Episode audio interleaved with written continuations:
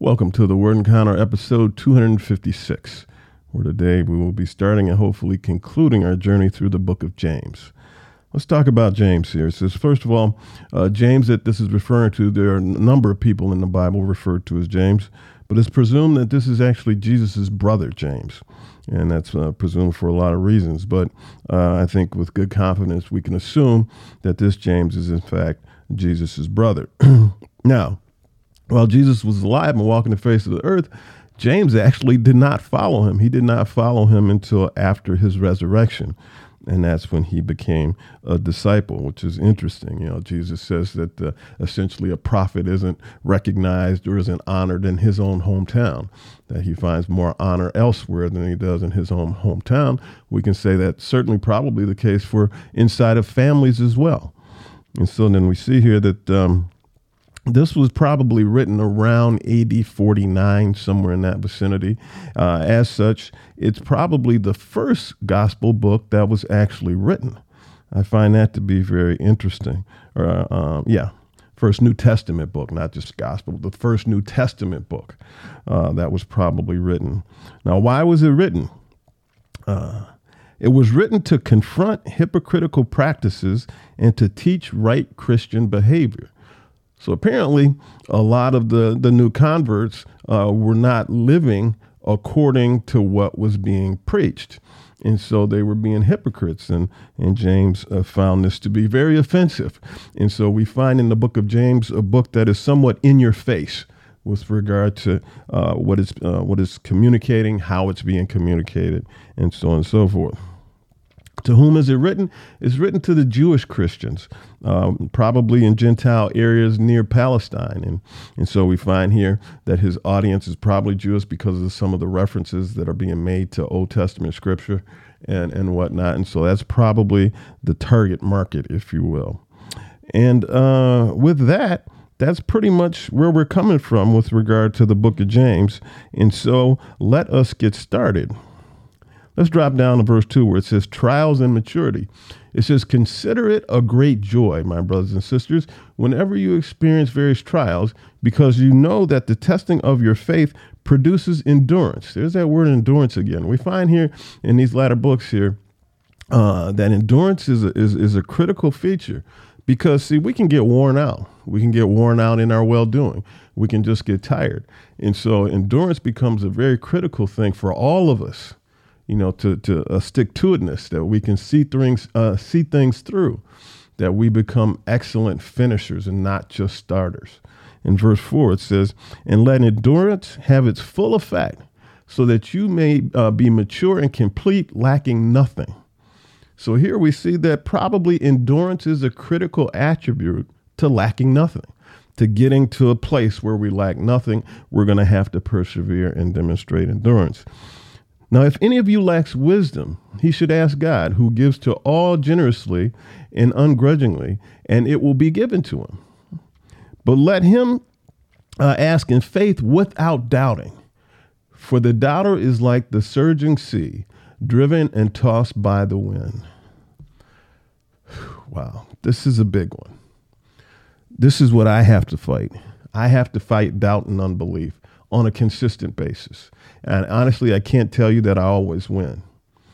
But it says the doubter is like the surging sea, tossed to and fro by the wind, flip flopping essentially. See? When we ask in faith, we have to ask in faith without doubting.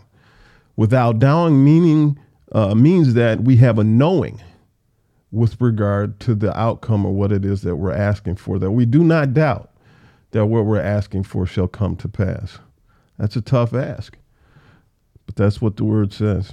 Verse 7 that person should not expect to receive anything from the Lord. The doubter it's talking about should not expect to receive anything from the Lord. It also says being double minded and unstable in all his ways. In other words, if we're experiencing doubt, doubt, faith, doubt, faith, doubt, faith, the word says that we're double minded and we're unstable in all our ways. See, if we're being tossed back and forth, then we're unstable. Not only in that what what uh, in which we're asking for, but it says in all our ways. Verse 12 Blessed is the one who endures trials, because when he has stood the test, um, he will receive the crown of life that God has promised to those who love him. Blessed is those, blessed are those, blessed is the one who endures. Endures what? Endures trials, endures obstacles, endures hardships. Because when he has sto- uh, when he has stood the test, when he has passed the test, then the word says he will receive a crown of life that God has promised to those who love him. For he has persevered, he has endured. Each person is tempted when he is drawn away from each person is tempted when he is drawn away and enticed by his own evil desires. We all have these maniacal and evil desires.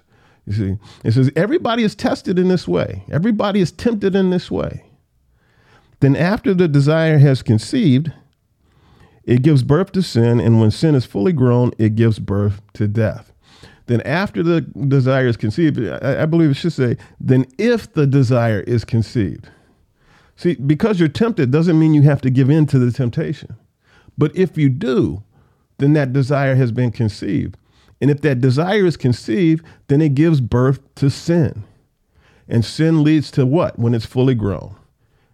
It leads to death.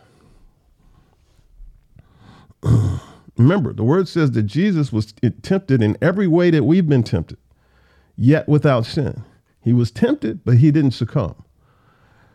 Hearing and doing the word in verse 19. Dear brothers and sisters, understand this. Everyone uh, should be quick to listen, slow to speak, and slow to anger. For human anger does not accomplish God's righteousness. Doesn't say just anger, it says human uh, anger. There's, there's such a thing as righteous indignation. There's such a thing as having a, a righteous anger. But this one says in verse 20, for human anger, you know, that anger that comes out of our soulish nature, does not accomplish God's righteousness. When you are in a state of anger, typically what that means is you can't think straight. And when you can't think straight, that's when you're subject to doing things and being a tool of the enemy. For human anger does not accomplish God's righteousness. Therefore, ridding yourselves of all moral filth and the evil that is so prevalent, humbly receive the implanted word, which is able to save your souls. See? So it says, humbly receive the word, but that's not all. In verse 22, it says this But be doers, not just hearers, but be doers of the word, and not hearers only, deceiving yourself. In other words, if all you do is hear and receive the word and nod your head, but you don't do anything with it or about it, he says you're deceiving yourself. Because if anyone is a hearer of the word and not a doer, he is like someone looking at his own face in the mirror. For he looks at himself, goes away, and immediately forgets what kind of person he was. but the one who looks intently into the perfect law of freedom and perseveres in it, and is not a forgetter, uh, not, excuse me, and is not a forgetful hearer, but a doer who works, this person will be blessed in what he does. Now, we are not saved through works. We can't earn our salvation. We can't work our way into salvation. We can only become saved through grace and mercy and faith. That's the only way. Through uh, you know, through our confession of who Jesus is. That's how we get uh, saved through faith, not works. However, in the kingdom of God, there are various positions. Just like in a kingdom on the earth, there are various positions. In the kingdom of God, there are various positions. And your stature, your position in the kingdom of God is in large part determined by what you do with the word of God. See? So we get into the kingdom of God by faith, but we get our assignment from God in the kingdom through works. Works what? Works how? Works based on faith. Because the word is going to say that faith without works is dead. In other words, if, if there are no works that, that are coming from faith, then one has to question whether one is really in faith or not. Because the, the, the supposition is that you cannot be in faith without accompanying works. It's impossible. Because faith produces works. anyway, verse 26. If anyone thinks he is religious without controlling his tongue, this is important. If anyone thinks he is religious or spiritual or, or righteous without, contro- uh, without controlling his tongue, his religion is useless and he deceives himself.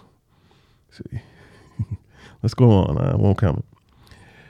Pure and undefiled religion before God the Father is this to look after orphans and widows and the distress and their distress and to keep oneself uh, unstained from the world. So it says pure righteousness, pure spirituality. See, pure, undefiled spirituality before God the Father is this to look after orphans and widows in their distress and to keep oneself unstained from the world, to keep oneself pure from the world's evils, is essentially what it's saying. Let's, we're going to get into into controlling this tongue thing uh, a little bit later in some degree of detail. Yeah. Sin, the sin of uh, favoritism. Oh, in chapter 2. My brothers and sisters, do not show favoritism as you hold on to the faith in our glorious Lord Jesus Christ. For if someone comes into your meeting wearing a gold ring and dressed in fine clothes, and a poor person dressed in filthy clothes also comes in, if you look with favor on the one uh, wearing the fine clothes and say, Sit here in a good place, and yet you say to the poor person, Stand over there or sit here on the floor by my footstool. In verse 4, it says, Haven't you made distinctions among yourself and become judges with evil thoughts.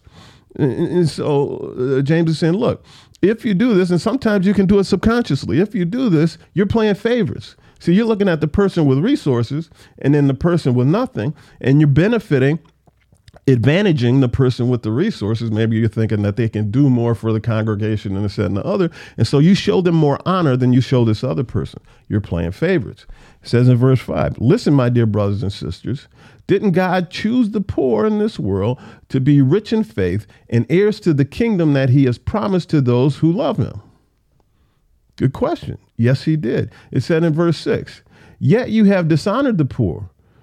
Don't the rich oppress you and drag you into court? In other words, he's saying just look at, at, at the behavior that is typical of the rich. This is not all the rich, but it can be typical. He says, don't they try to take you for everything they have, uh, everything you have? Don't they pull you in your court when when they think that you've wronged them and want to sue you?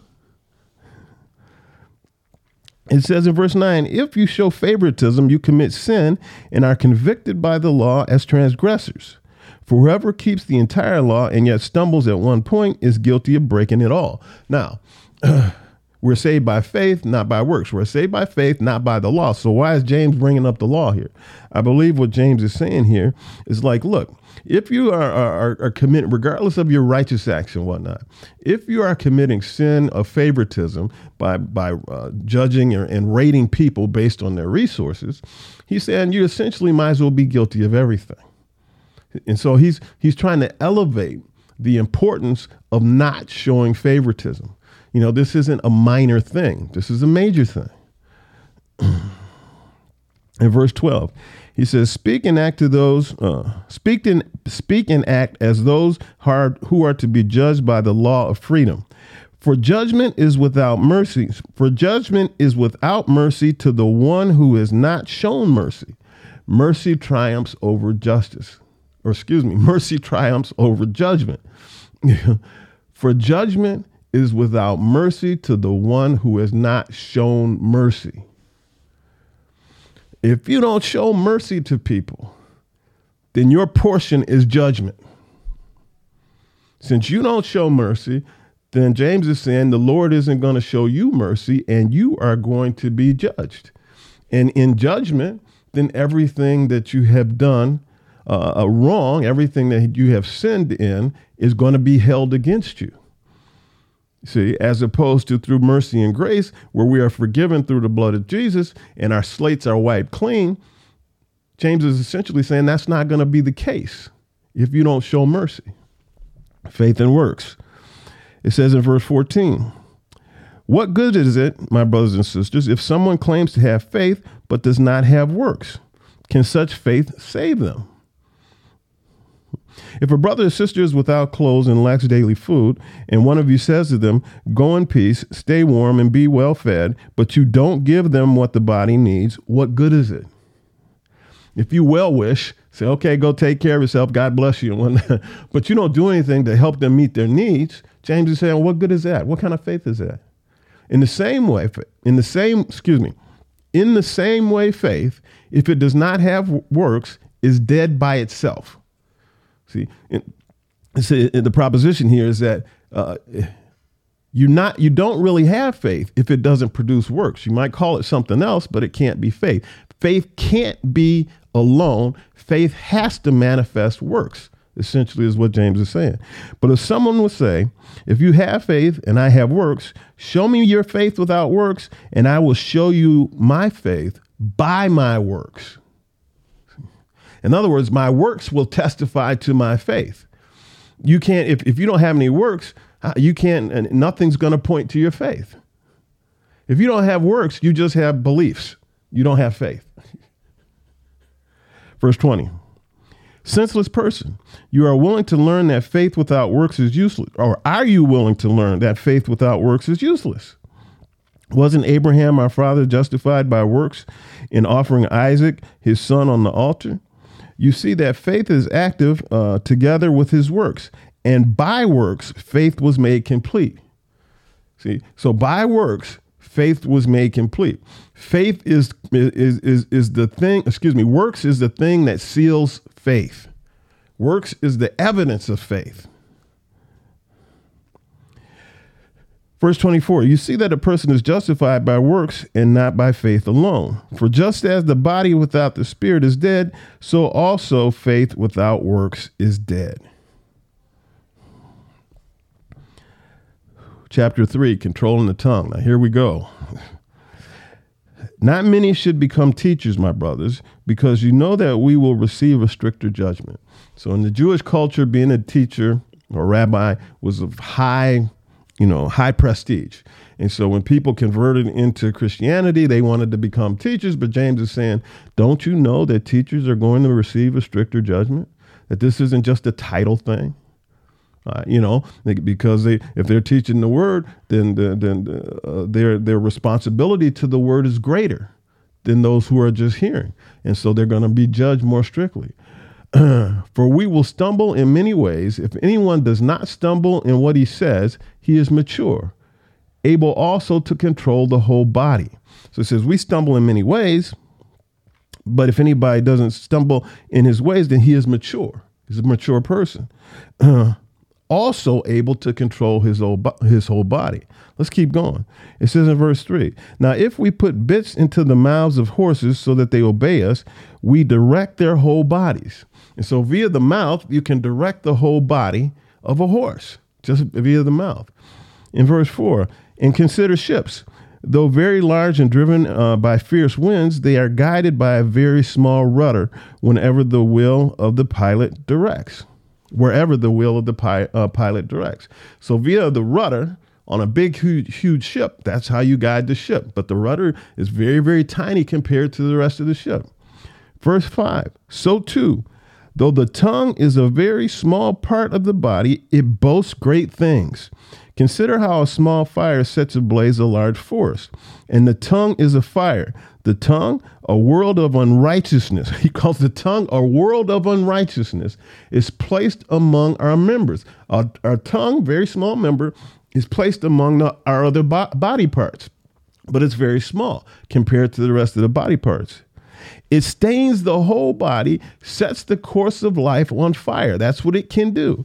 And itself, or excuse, and is uh, itself set on fire by hell. So James is saying that, that hell manifests through the tongue. Even though the tongue is a very small part of the body, the tongue can lead the body wherever it wants to go, and it is set on fire by hell. Every kind of animal, bird, reptile, and fish is tamed and, is, and has been tamed by humankind, but no one can tame the tongue. It is a restless evil full of deadly poison. Wow. For out of the overflow of the heart, the mouth speaks. If evil is in the heart, it will manifest through the mouth. And then from the mouth, it will direct the body. With the tongue we bless the Lord, we bless our Lord and Father, and with it we curse people who are made in God's likeness. So we bless and curse out of our mouth. It says blessing and, and cursing come out of the same mouth. My brothers and sisters, these things should not be. Does a spring pour out sweet and bitter water from the same opening? He said, This is double minded. We, we, we can't be blessing and cursing from the same mouth. These things should not be. Wisdom from above. Verse 14. If you have bitter envy and selfish ambition in your heart, don't boast and deny the truth. Which wisdom does not come down from above. Um, oh, such wis- such wisdom does not come about. Um, such wisdom does not come down from above, but is earthly, unspiritual, demonic. For where there is envy and selfish ambi- ambition, there is disorder and every evil practice. But the wisdom from above is first pure, then peace loving, gentle, compliant, full of mercy and good fruits, unwavering, without pretense. Can we say amen to that? Chapter 4. It says, The proud and the humble. It says, You ask and don't receive because you ask with wrong motives, so that you may spend it on your own pleasures. Wow, this is huge a lot of times prayer isn't answered and people become disgruntled with prayer, angry with God and whatnot because they're asking things out of wrong motivation. See? And he's identifying a wrong motivation so that you may gratify yourself, so that you may spend it on your own pleasures. It says in verse 4, You adulterous people, don't you know that friendship with the world is hostility towards God? In other words, he's equating friendship with the world being uh, you uh, trying to indulge or asking for things to indulge your own pleasures. He's saying that's friendship with the world. So whoever wants to be uh, the friend of the world becomes an enemy of God. Or do you think it's without reason that scripture says the spirit he made to dwell in us envies intensely? In other words, when there are things that supplant God in our minds, in our desires, when we want things that supersede God, that that makes his his his jealous nature uh, swell up.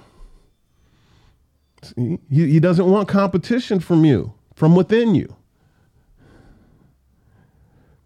Verse 7 Therefore, submit to God, resist the devil, and he will flee from you. Draw near to God, and he will draw near to you. Humble yourselves before the Lord, and he will exalt you. Our will and God's will. Come now, you who say, Today or tomorrow we will travel to such and such a city and spend a year there and do business and make a profit. Yet you do not know what tomorrow will bring, what your life will be, for you are like vapor that appears for a little while and then vanishes. And so, what James is saying here is you're, you're taking your days for granted. You know, you're going to make these plans and whatnot, just assuming that you're going to get tomorrow, next week, next month, next year. He says in verse 15, instead, you should say, if the Lord wills, we will live and do this or that. In other words, you are to acknowledge in your plan making, you are to acknowledge in your thought processes that, okay, I'm not promised tomorrow, but if the Lord wills, then this is what we will do. This and you're acknowledging God's presence. You're you're acknowledging uh, that what you think may happen may not happen. You're acknowledging acknowledging that He is in control of things, not you.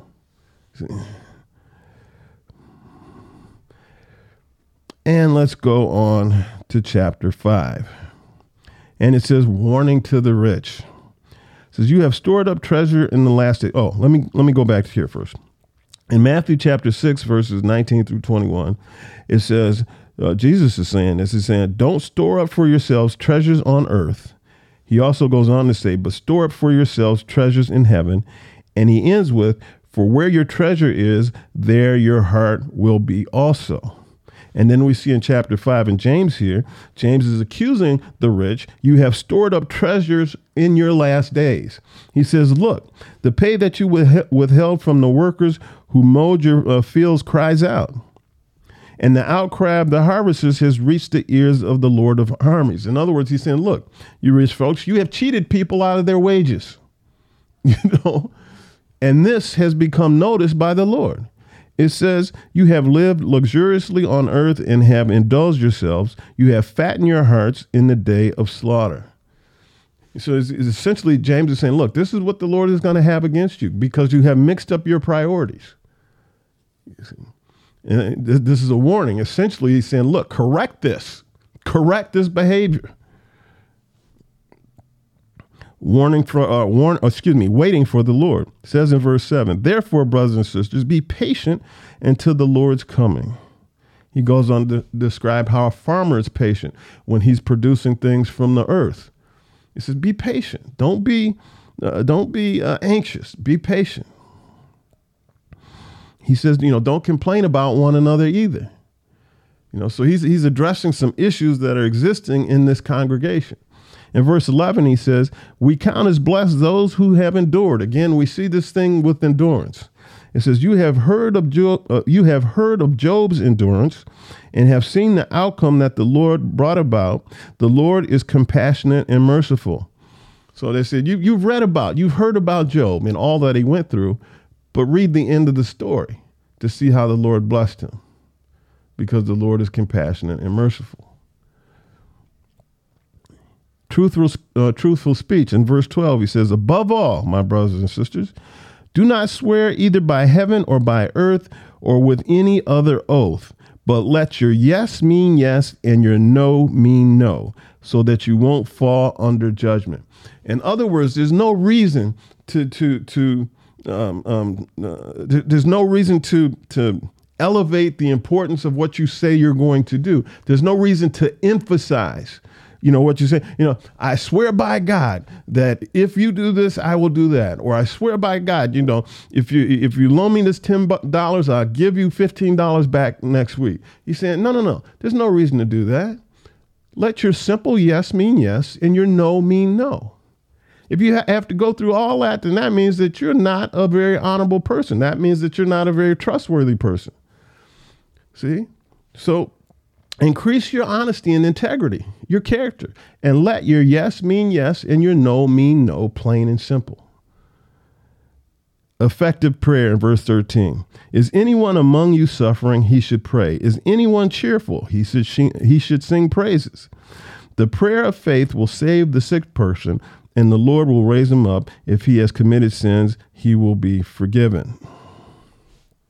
The prayer of faith will save the sick person, and the Lord will raise him up. If he has committed sins, he will be forgiven. Does this necessarily mean that this person will be cured? It doesn't say that. It says the prayer of faith will save the sick person. Now, this could mean the prayer of faith will save the sick person, and the sick person meaning the person who is without Christ. Therefore, they are sick. So the prayer of faith will save that person, and the Lord will raise him up. See, if he has committed sins, he will be forgiven. Does this mean an ill person, a physically ill person, or does this mean a spiritually ill person? Verse uh, 16, therefore, confess your sins to one another and pray for one another so that you may be healed. The prayer of the righteous person is very powerful in its effect. So this is indicating that if you're a righteous person, your prayers are even going to be more um, powerful, more potent than the prayer of a person who has doubt and unbelief or is weak or shaky in their faith. and with that, we are finished with the book of James. Tomorrow we'll pick up First Peter, and um, as we're marching our way through the last part of the New Testament. Jesus sends out a proposition ongoing, consistently, never stopping. It says, At any point in time, if one comes to a knowledge of me and believes in their heart and confesses with their mouth that I, Jesus, am the Son of God, and I am the way, the truth, and the light, then the word says that you will not be put to shame and that you shall be saved. That is a promise from God. The word also says that God is not a man that he should lie. And so, if that's a promise, and if he doesn't lie, then that means that it's truth and that you will have everlasting life. With that, we are done. Everybody stay safe, be blessed, keep your eyes fixed on Jesus, and should he grant us with another day of life, we'll see you for the next Word Encounter adventure. Bye bye.